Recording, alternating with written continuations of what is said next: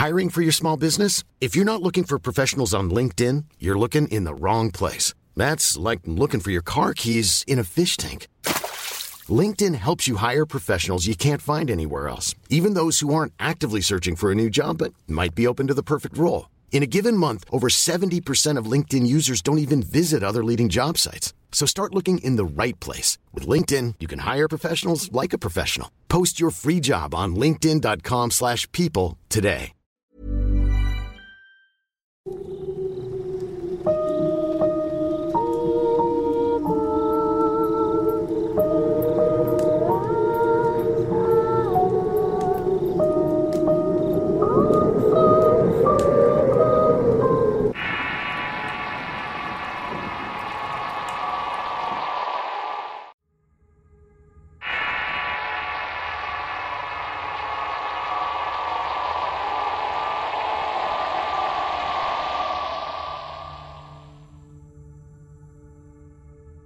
Soy originario de la ciudad de Mérida, Yucatán.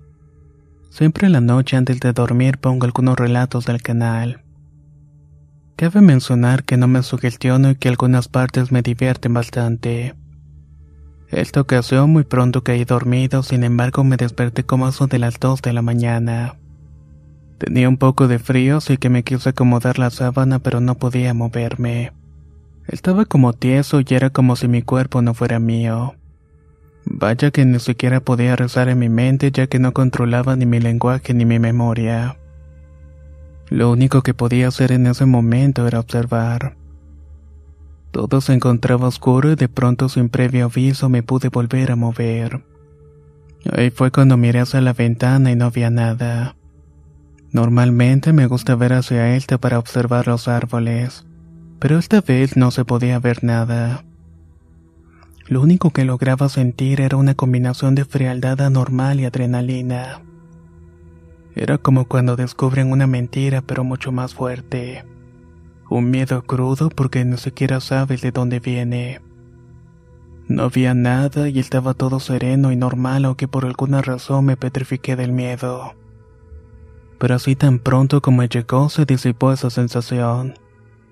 Miré mi ventana que estaba abierta y en ese momento pensé que tal vez estaba desorientado. Pero después vi una cara grisácea y tenue. Esta desapareció como vapor y pensé que era mi papá vapeando.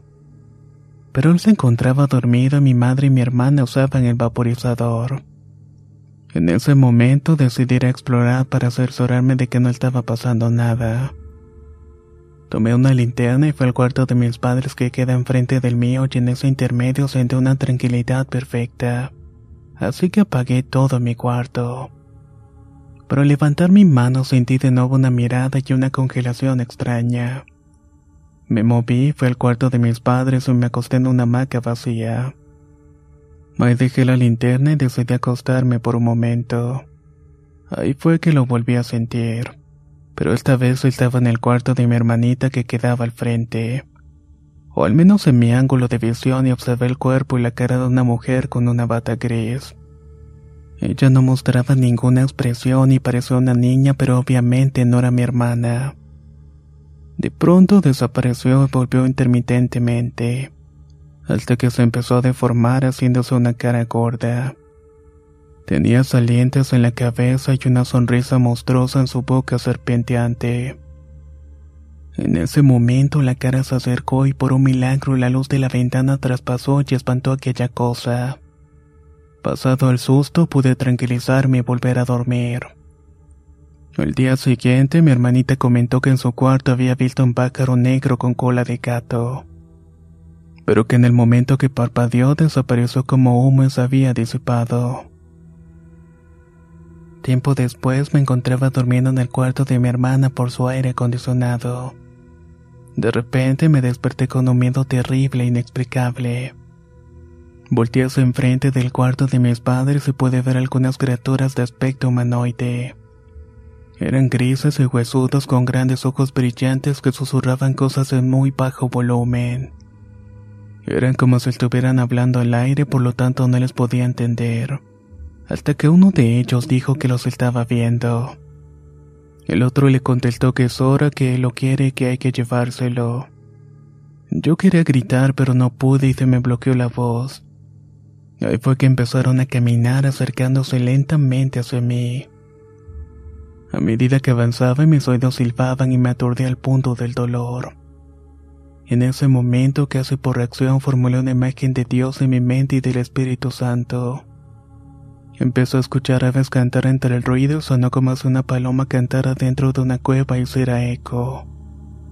Ese eco atravesó mi cuarto hasta llegar a donde estaban esas criaturas.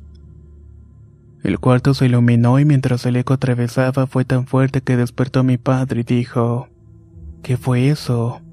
En ese momento los entes se esfumaron. No sé realmente qué fue lo que vi, pero es una experiencia realmente terrorífica.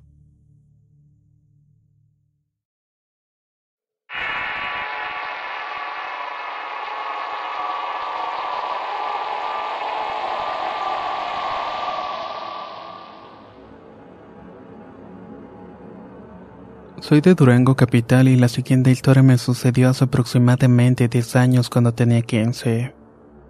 Unos primos y yo solíamos ser parte de un grupo religioso llamado Asociación Católica de la Juventud Mexicana, del cual un primo mayor de nosotros llamado Omar era el presidente. Había sedes en distintos puntos de la ciudad, pero para el tiempo solamente estaba la sede del santuario de Nuestra Señora de Guadalupe. Cada cierto tiempo íbamos al inmueble ubicado en la calle Negrete del centro de la ciudad. El objetivo era tener reuniones por la tarde, ya que dicho lugar era como un espacio para todas las sedes del grupo. Esta casa, como muchas construcciones antiguas, estaba conformada por un patio central con muchas de las habitaciones a su alrededor y en el pasillo izquierdo al fondo había una pesada puerta de madera muy antigua que daba un patio posterior donde se encontraban los baños y una pequeña capilla. Esta casa, según la historia que nos contaron la primera vez que estuvimos allí, solía ser un convento que durante la guerra cristera fue un blanco obvio donde una monja perdió la vida. Las demás habían escapado por uno de los túneles que habían debajo del centro de la ciudad, el cual pasaba justamente debajo de la capilla. Está de mal decir que el destino de la monja fue bastante trágico. Estuvo prisionero por varios días hasta que por fin pudo escapar por la vía fácil. Lo hizo justamente en el descanso de una escalera en el patio trasero. Allá había una biblioteca que estaba justamente al lado de la gran puerta de madera. Cierta tarde fuimos a hacer unos preparativos para quedarnos esa noche allí. Para esto uno de los mayores del grupo llamado Alonso nos abrió la puerta principal y el salón para las reuniones. Si bien Alonso y yo éramos muy escépticos y hasta los no mayores veían claramente nerviosos. Cuando íbamos esa tarde mientras nos burlábamos de mi primo y estábamos acomodando los muebles decidí ir al baño. Les avisé que no tardaría pero Alonso me dijo que esperara un poco, ya que alguien se quedaría en la puerta de madera pero como yo no creía en sus cuentos de fantasmas, solo me burlé diciéndole, ¿qué? ¿Acaso la monjita me va a asustar o qué? Sí, así es, por eso te lo digo. No inventes. Solo ve al baño rápido. Además la puerta es muy pesada y no se puede cerrar tan fácilmente. Envalentonado por las risas que eso me ocasionaba, me fui a la puerta de madera que abrí usando toda mi fuerza. La toré usando la vieja viga de madera que estaba en el suelo y entré al primer baño del patio. Ese era el que se encontraba más cerca, más limpio. Mirando por la ventana desde adentro por el rabillo del ojo vi a alguien asomándose en el descanso de la escalera. Pensando que era Alonso tratando de asustarme me quedé viendo hasta que para mi sorpresa, la silueta que estaba viendo menos de un segundo se había desvanecido. En eso se cerró la puerta del baño dejándome encerrado. Asustado le grité a mi primo diciéndole, Sé que eres tú, abre la puerta que esto no es gracioso. Solo recibí la respuesta desde el cuarto donde estaban acomodando las cosas. ¿Qué tienes? Ya vamos para allá. Luego los escuché corriendo por el pasillo. Para esto yo había logrado abrir el baño y justamente cuando iba a salir de allí la puerta del patio se cerró con tal fuerza que hasta retumbó el piso. Me acerqué para intentar empujarle mientras esto pasaba Alonso me dijo, Ponte a rezar porque esto se va a poner bastante cabrón. En eso, preso del pánico, las oraciones se me habían olvidado lo que solamente alcanzó a decir Dios ayúdame. Fue en ese momento que abrieron la puerta y me dijeron que junto a mis hombres se veía la sombra de una mujer con una falda negra. Después de eso salí corriendo completamente espantado y casi llorando por el miedo. Cabe aclarar que esto me pasó como eso de las 3 de la tarde aproximadamente. Esa noche cancelamos la velada que teníamos planeada.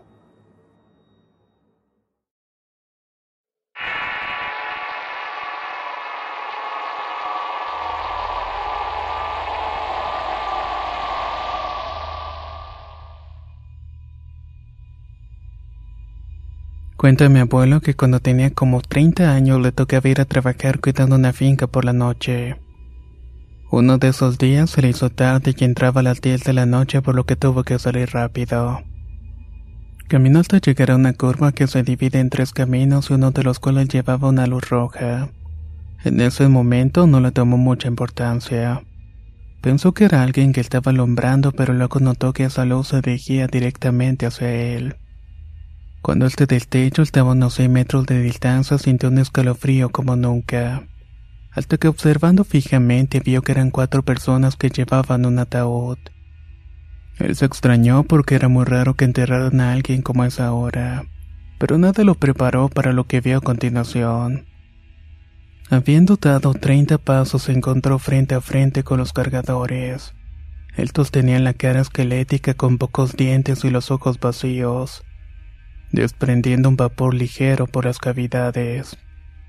Él corrió dentro de un kiosco y se puso a rezar porque sabía que aquellas cosas no eran normales. Mientras estaba rezando sintió un viento que le provocó quietud. Siguió observando que el funeral maligno hasta que se alejó varios metros. Fue tanto el susto que no llegó a cuidar la finca aquella noche. Volvió a la casa y mi abuelo lo notó un poco pálido por lo que había pasado y le preguntó lo que había ocurrido. Desde ese día casi no le gusta salir de noche ni llegar tarde a la casa. Le da miedo toparse con un espíritu más maligno que ese. Esta otra historia la cuenta mi abuela paterna. Mi papá trabajaba en una chiva y ella tenía que pasar a las nueve de la noche para llevarle comida y ropa. Para esto debía subir una montaña que quedaba retirada y cruzando monte y vegetación. Cierta ocasión que fue a llevarle sus encargos no llegaba mi papá y se dieron las 11.30 y nada. Hasta que se cansó y se regresó para su casa.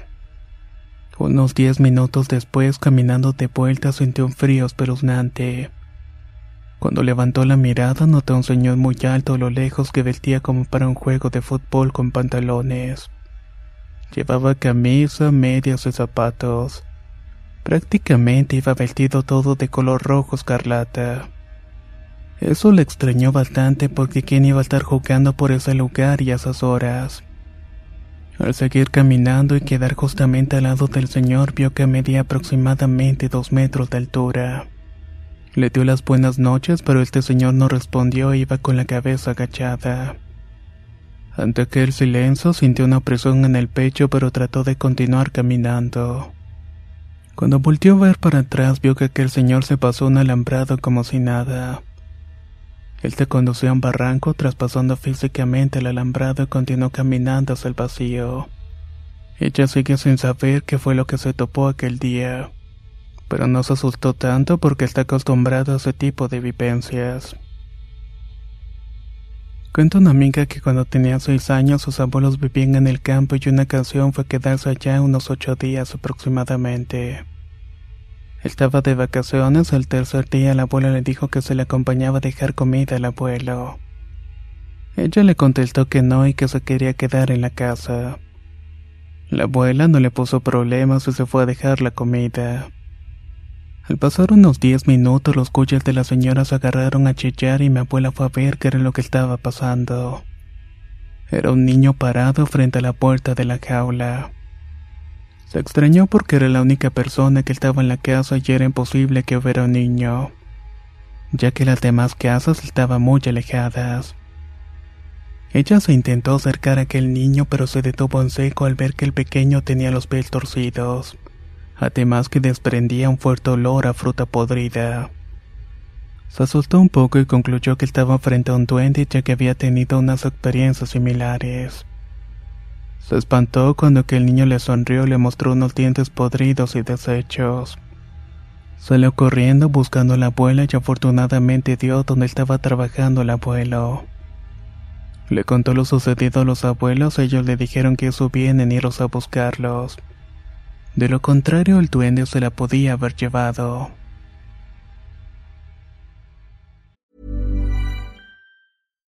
One size fits all seemed like a good idea for clothes. Nice dress. Uh, it's a it's a t-shirt. Until you tried it on. Same goes for your healthcare. That's why United Healthcare offers a variety of flexible, budget friendly coverage for medical, vision, dental, and more. So, whether you're between jobs, coming off a parent's plan, or even missed open enrollment, you can find the plan that fits you best. Find out more about United Healthcare coverage at uh1.com. That's uh1.com. Hey, I'm Ryan Reynolds. Recently, I asked Mint Mobile's legal team if big wireless companies are allowed to raise prices due to inflation. They said yes. And then when I asked if raising prices technically violates those onerous two year contracts, they said, What the f are you talking about, you insane Hollywood ass? So to recap, we're cutting the price of Mint Unlimited from $30 a month to just $15 a month. Give it a try at mintmobile.com slash switch. $45 up front for three months plus taxes and fees. Promo rate for new customers for limited time. Unlimited more than 40 gigabytes per month. Slows. Full terms at mintmobile.com.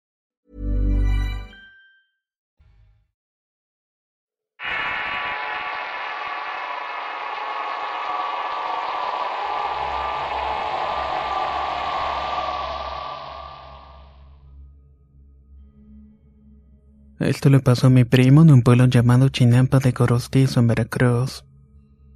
En ese entonces tenía entre 5 y 6 años aproximadamente y vivía con sus abuelos y su hermana. Él me contó que siempre pasaba por un sendero poco transitado para ir a su colegio. Mientras su abuelo estaba distraído empezó a curiosear y en ese momento pudo ver un juguete tirado. Lo tomó y vio que tenía extraños dibujos. En ese momento su abuelo lo agarró de la mano y lo llevó al colegio rápidamente. Estando en casa todo transcurrió como de costumbre, comió y vio un poco el televisor antes de ir a acostarse sin saber que será la última vez en que podría dormir en paz. A punto de caer en un sueño profundo cuenta que empezó a escuchar la estática de un televisor. Mostrándose tentado por el acontecimiento, guardó silencio y luego empezó a escuchar una voz cultural que le estaba diciendo Tú eres mío. Llegas a contarle a tus padres y te voy a arrastrar al infierno. El aterrado se levantó de su cama para pedirle ayuda a su abuelo. Pero al intentar cruzar el pasillo vio a un niño pegado al techo como si fuera una araña. En ese momento mi primo se echó a un rincón y ante el alboroto su abuelo se levantó extrañado y encendió la luz. Con temor vio a mi primo llorando y diciendo que él estaba en el techo. Pasó un mes entero soportando aquel suceso paranormal. Pero un día llegó su madre de visita y al momento de recostarse a descansar mi primo le dijo que ya había vuelto a comenzar. Su madre, que no era muy creyente al verlo asustado, lo llevó con una bruja de esos rumbos que le dijo. El niño se ido por algo que él tomó por accidente. Le dijo que cuando fuera a dormir se colocara en las esquinas de la habitación chiles de color verde y que la entrada tendría que poner en medio una veladora oscura. Su familia aceptó las instrucciones y se dispusieron a hacerlo. Pero al tratar de encender la veladora, esta explotó al contacto con el fuego dejando herida levemente a su hermana. Luego de estos sucesos, mi primo volvió a ser la persona de antes.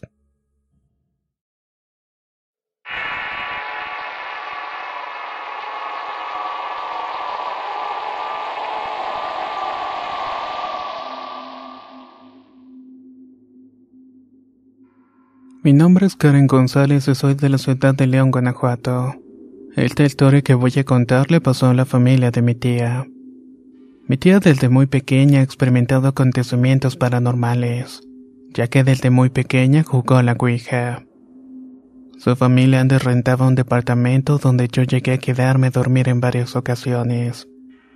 Recuerdo una vez que estaba viendo la televisión y de repente una niña cruzó corriendo el pasillo de un lado hacia mí.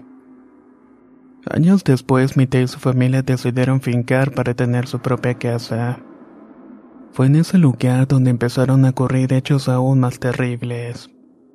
La primera noche mi tía estaba acostada mirándose el espejo del cuarto y escuchó que abrieron la puerta. Entonces abrió los ojos y vio que un hombre estaba entrando a su cuarto y se acostaba a un lado de ella. No se asustó porque supuso que era mi tío quien ya se iba a descansar. Pero no pasaron ni cinco minutos cuando entró mi tío a la habitación.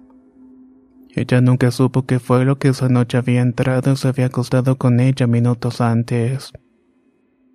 Otra de las noches mi prima estaba a punto de dormir cuando por ahí de las tres de la madrugada escuchó que la puerta se abrió de repente. No le dio tanta importancia porque a veces su mamá se quedaba trabajando hasta tarde. Y en ocasiones entraba a los cuartos a buscar alguna cosa. Pero en esta ocasión no había entrado nadie.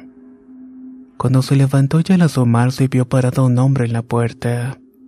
Muerta del miedo en esa ocasión no le quedó más de otra que ponerse a rezar hasta que se quedó dormida nuevamente.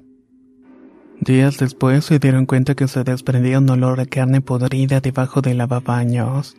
Por más que buscaban de dónde provenía aquel hedor no se encontraba nada. En otra ocasión mi primo se levantó en la madrugada al baño y cuando abrió la puerta vio la luz que estaba prendida. Ya más a lo lejos vio una niña que estaba parada de espaldas. De inmediato volteó a su cuarto para ver si su hermana seguía dormida y en efecto y continuaba en el cuarto. Pero cuando volteó nuevamente al baño, la niña empezó a arrastrarse hacia él. Aterrorizado corrió a su cuarto y empezó a gritar y a llorar. Luego describir a la niña con el cabello largo y negro pero muy corto. Además de que tenía los ojos en blanco y no tenía pies. Agregando al relato que tenía un agujero en el estómago. En la mañana siguiente mis tíos le hablaron a un padre para que bendijera la casa. Este les dijo que pusieran ramitas en forma de cruz detrás de todas las puertas. Después de ese día ya nada malo volvió a ocurrirles.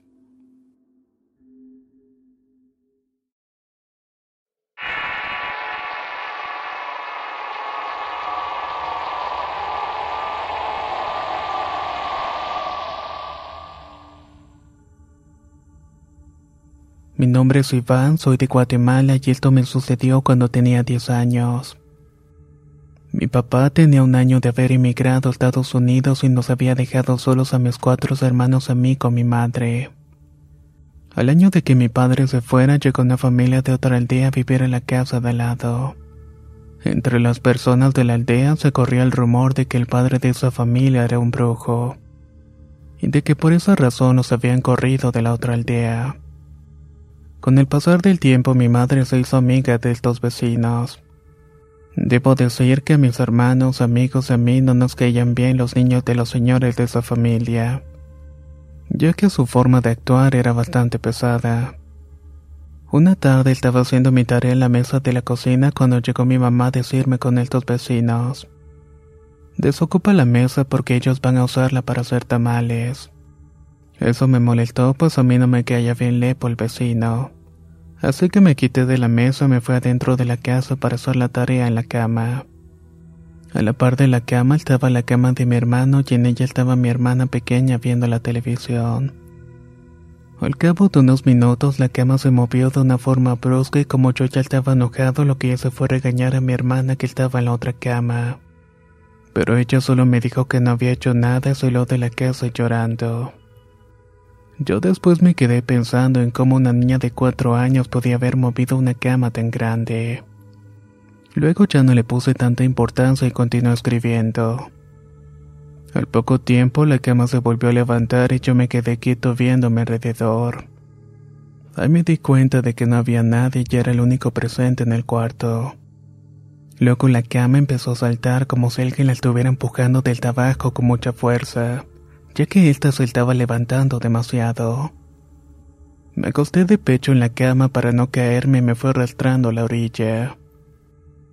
En ese entonces mi inocencia era tal que solo quería saber qué había debajo de la cama. Cuando llegué a la orilla vi lo que parecía ser un brazo la sombra de uno que salió debajo de él me dio un puñetazo cerca de donde yo tenía la cabeza. Al ver eso me regresé al centro de la cama y le grité con fuerza a mi madre quien llegó de inmediato y al verme junto con los vecinos, me preguntó qué tenía y cuando yo le conté lo que había pasado ellos solamente se rieron. Ella me dijo que tal vez me había quedado dormido y que había tenido una pesadilla pero yo sabía perfectamente que no había sido de esa manera. Ese mismo día en la noche mis hermanas quienes se quedaban en una misma cama se habían peleado y mi madre me dijo que le diera la cama a la mayor de mis hermanas y que yo en este caso me quedaría con mi hermano. A medianoche mi hermana que se había quedado en mi cama comenzó a dar de gritos. Mi madre se levantó inmediatamente y le preguntó qué era lo que estaba pasando. Ella le respondió que un hombre de negro la estaba tocando. Mi madre le dijo que eso había sido un sueño, pero mi hermana le dijo que no, que ella se había despertado porque sentía que la estaban tocando. Mi madre no le puso importancia a eso hasta que una noche le tocó vivirlo a ella. Nos contó que se despertó como eso de las dos de la madrugada porque los perros no paraban de ladrar. Ella pensó en salir para ver por qué estaba ladrando tanto. Pero cuando se dirigía a la puerta escuchó como si alguien estuviera arrastrando cadenas. Ese ruido provenía de atrás de la casa, se movía hacia la parte de enfrente lentamente. Cuenta que esa cosa hacía un sonido de respiración que casi era como un gruñido. Cuando llegó al frente de la casa los perros comenzaron a llorar y se escuchaba una pelea. Era como si los estuviera ahuyentando para luego merodear la casa unos minutos y luego marcharse. Mi madre nos contó eso y a la mañana siguiente efectivamente los perros amanecieron golpeados. Esto nos pasó por cinco noches seguidas y ya todos en esa cuadra sabían que pasaban cosas extrañas. Tanto fue que nos pasó que hasta habían amigos que ya les daba miedo salir por la noche ya que decían que veían siluetas en los matorrales.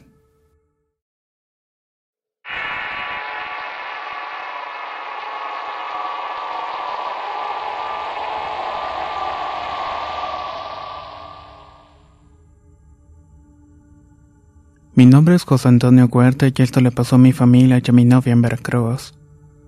Mis tíos viven en la casa pegada a la de mi abuela. Mi tío Pedro siempre ha sido una persona valiente. Antes de que Orizaba estuviera plagada de narcos, era raro de que sucediera algún tipo de crimen. Sin embargo, mi tío siempre guardaba una pistola en el buró junto a su cama. Era más que nada por si alguien en la noche se quería meter a robar en la casa. Cierta noche estaba dormido cuando empezó a escuchar pasos en la azotea. Para llegar ahí el único camino era subir por las escaleras internas de la casa. Así que agarró camino y estaba a punto de salir cuando sintió un escalofrío recorriendo todo su cuerpo. Era imposible que alguien hubiera podido entrar a su patio sin que él hubiera escuchado. De la casa de los vecinos de la derecha era imposible también que alguien hubiera saltado ya que esta solamente era de un piso. Y de la casa de mi abuela, la cual estaba a la izquierda, esta era de dos pisos. La única manera de subir era si colocabas una escalera por tu cuenta. Cosa que tampoco era posible ya que lo hubiera escuchado todo el alboroto. Cuando acabó de analizar la situación, escuchó como una cosa estaba caminando por la lámina del techo que conectaba la casa de la abuela. Con algo de miedo todavía apoderado de él, intentó conciliar el sueño. Al día siguiente subió a la azotea para ver qué había pasado, pero no había visto absolutamente nada. Solo encontró un gran excremento en una bodega que tenía enseguida. Mencionó que nunca había sentido tanto miedo en su colonia que él piensa que fue un nahual o una bruja. Cabe mencionar que por esos días en los que sucedió todo esto, unos vecinos aseguran haber visto un perro de color negro en la azotea de esa manzana. Tenemos otra tía en esa misma cuadra quien es muy religiosa. Se dice que ella cuenta con el poder de ver espíritus buenos. En su casa tiene frascos de agua en la cual sin ninguna explicación se puede ver la silueta de la Virgen María. Personas de varias partes del mundo han ido solamente para ver estos frascos. Esta tía gustaba de organizar excursiones a diferentes partes del estado con el fin de recaudar dinero para ayudar a la iglesia de la colonia. En una ocasión hizo la invitación al tío Pedro y a su esposo para que los acompañara a esta excursión. A pesar de que mi tía Ana organizaba salidas constantemente, mis tíos Pedro y Patty nunca habían ido con ella. En esa ocasión se animaron a ir ya que asistirían a la fiesta de un pueblo cercano a las famosas cumbres de Maltrata, las cuales no se encuentran a más de una hora y media de Orizaba, Veracruz. Llegó el día y el autobús partió hacia dicho pueblo. Cuando llegaron el autobús se quedó a las afueras ya que las calles eran muy pequeñas. Los pasajeros tuvieron que caminar hacia la plaza central, lugar en donde se llevarían a cabo las celebraciones. Mis tíos Pedro y Patty estaban encantados con la fiesta del mismo. Todo el día se la pasaron en las celebraciones, así poco a poco la noche fue llegando. De esta manera el frío también empezó a acariciar el ambiente. Mi tía al empezar a sentir el frío le pidió a mi tío que se fuera al camión ya que no llevaba consigo alguna chamarra. Poco a poco se fueron alejando de la multitud y se fueron dando cuenta de que entre más alejaba de la plaza en las calles no había alumbrado público.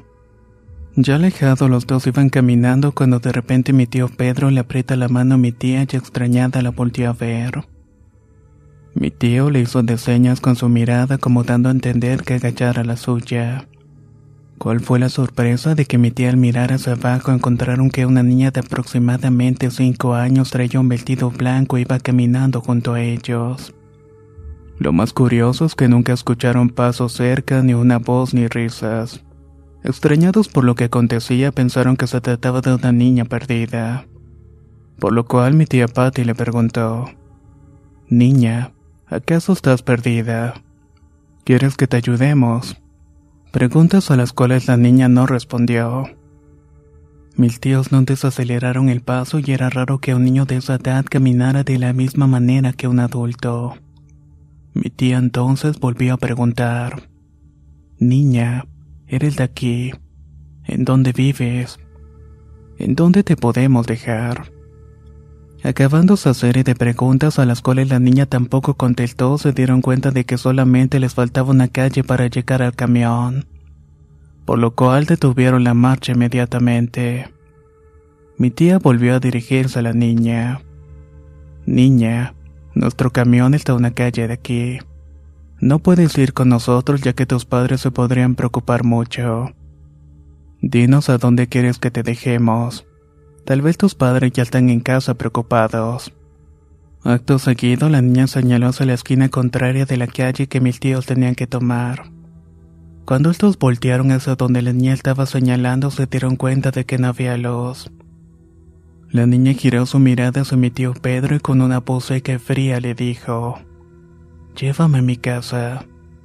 Mientras tanto, estaba señalando aquella dirección. Mi tío se quedó petrificado y no sabía qué responder en ese momento. Mi tía en tono de enojo le respondió, No, no te puedo llevar a tu casa el solo. Para allá está muy oscuro. Si quieres camina desde aquí te vemos. La niña al escuchar esto empezó a caminar aquella dirección poco a poco, y el foco de la única casa cercana fue dejando de alumbrar aquella pequeña silueta. Pedro, la niña, ¿a dónde se fue? ¿Dónde está? exclamó mi tía. No lo sé. Desapareció y eso no es bueno. Vámonos de aquí. Fue la respuesta de mi tío. Ambos corrieron lo más rápido que pudieron hasta llegar al camión y al subir el chofer les abrió la puerta. ¿Cuál fue su sorpresa que al ir caminando por el pasillo del autobús mi tía Ana estaba ahí con su sobrino bebé? Ellos habían llegado antes de que el sol se metiera y empezara el frío por la salud del niño. ¿Vieron algo, verdad? preguntó mi tía Ana. Mis tíos afirmaron con la cabeza y mi tía Patty le preguntó, ¿Tú también viste a la niña? A lo cual mi tía Ana respondió, No, pero se puede sentir energías en este pueblo. No eran energías malas, Pienso que solo los alborotó tanta gente que llegó a la fiesta. Mi novia es de Álamo, Veracruz, y en este lugar su familia tiene un rancho al que acostumbraba ir de vacaciones. Mi novia, quien en ese tiempo tenía aproximadamente 13 años, fue de visita. Ella había escuchado las historias que provenían de los ranchos de Álamo, tales como que cuando el río crecía se podían escuchar los gritos de los ahogados que perecieron en los ríos cercanos. Ella estaba muy contenta y se sentía muy segura estando con sus tíos pero nunca se imaginó lo que estaba por vivir. La cabaña en la cual se estaba quedando no tenía luz eléctrica y contaba con una planta de luz a la cual le pones gasolina. Esta solamente se usaba para emergencias, por lo que una vez que daban las seis de la tarde todo quedaba en penumbras.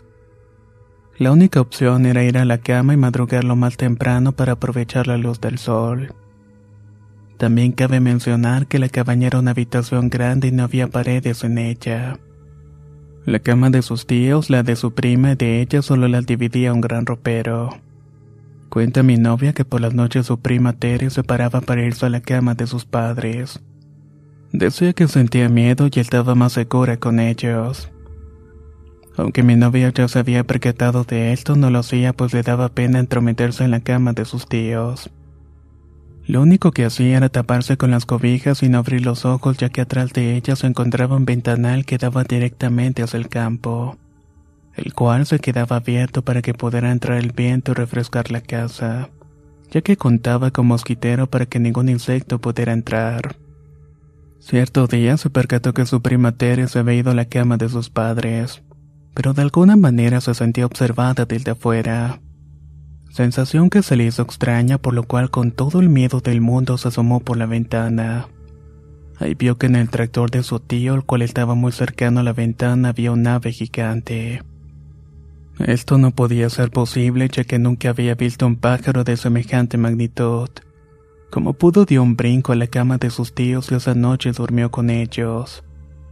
Nunca les mencionó lo sucedido y afortunadamente no volvió a ver a semejante bestia rondar la casa. Días después se encontraba con su prima Tere en la cabaña. Su tía les pidió que le llevaran el almuerzo a su tío que se encontraba trabajando en los naranjales del rancho. Estos se encontraban un poco lejos de la cabaña. Durante el camino empezaron a escuchar risas de niños jugando, las cuales cada vez se escuchaba más cerca.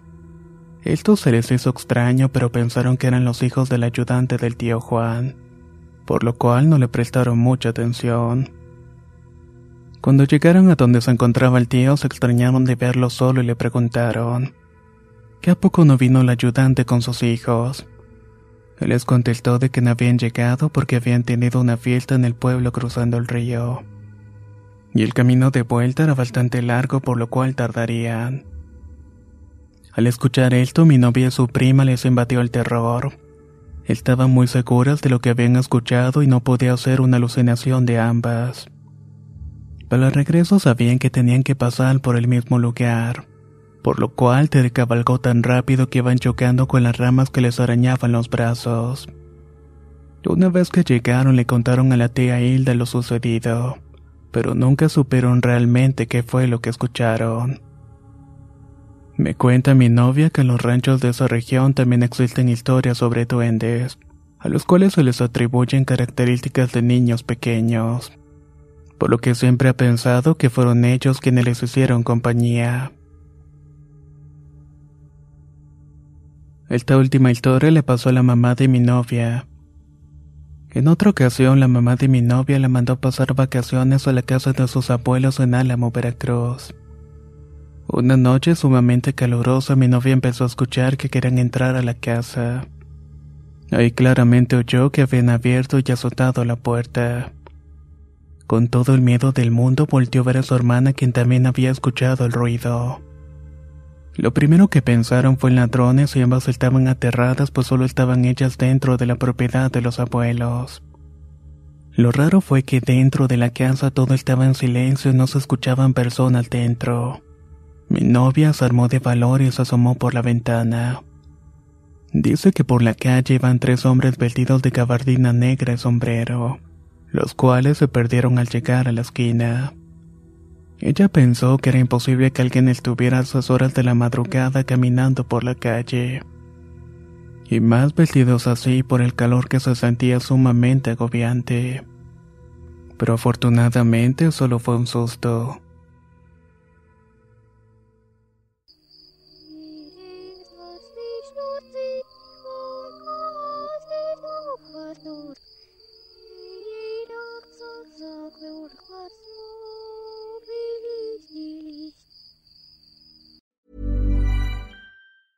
Even when we're on a budget, we still deserve nice things. Quince is a place to scoop up stunning high-end goods for 50 to 80% less than similar brands. They have buttery soft cashmere sweaters starting at $50, luxurious Italian leather bags, and so much more. Plus, Quince only works with factories that use safe, ethical, and responsible manufacturing. Get the high-end goods you'll love without the high price tag with Quince. Go to quince.com/style for free shipping and 365-day returns. How would you like to look 5 years younger? In a clinical study, people that had volume added with Juvederm Voluma XC in the cheeks perceived themselves as looking 5 years younger at 6 months after treatment. Look younger, feel like you. Add volume for lift and contour in the cheeks with Juvederm Voluma XC. Reverse signs of aging by adding volume to smooth laugh lines with Juvederm Volure XC. For important safety information and to find a licensed specialist, visit juvederm.com. That's J U V E D E R M.com. Not for people with severe allergic reactions, allergies to lidocaine, or the proteins used in Juvederm. Common side effects include injection site redness, swelling, pain, tenderness, firmness, lumps, bumps, bruising, discoloration, or itching. There's a risk of unintentional injection into a blood vessel, which can cause vision abnormalities, blindness, stroke, temporary scabs, or scarring. Talk to a licensed specialist to find out if it's right for you.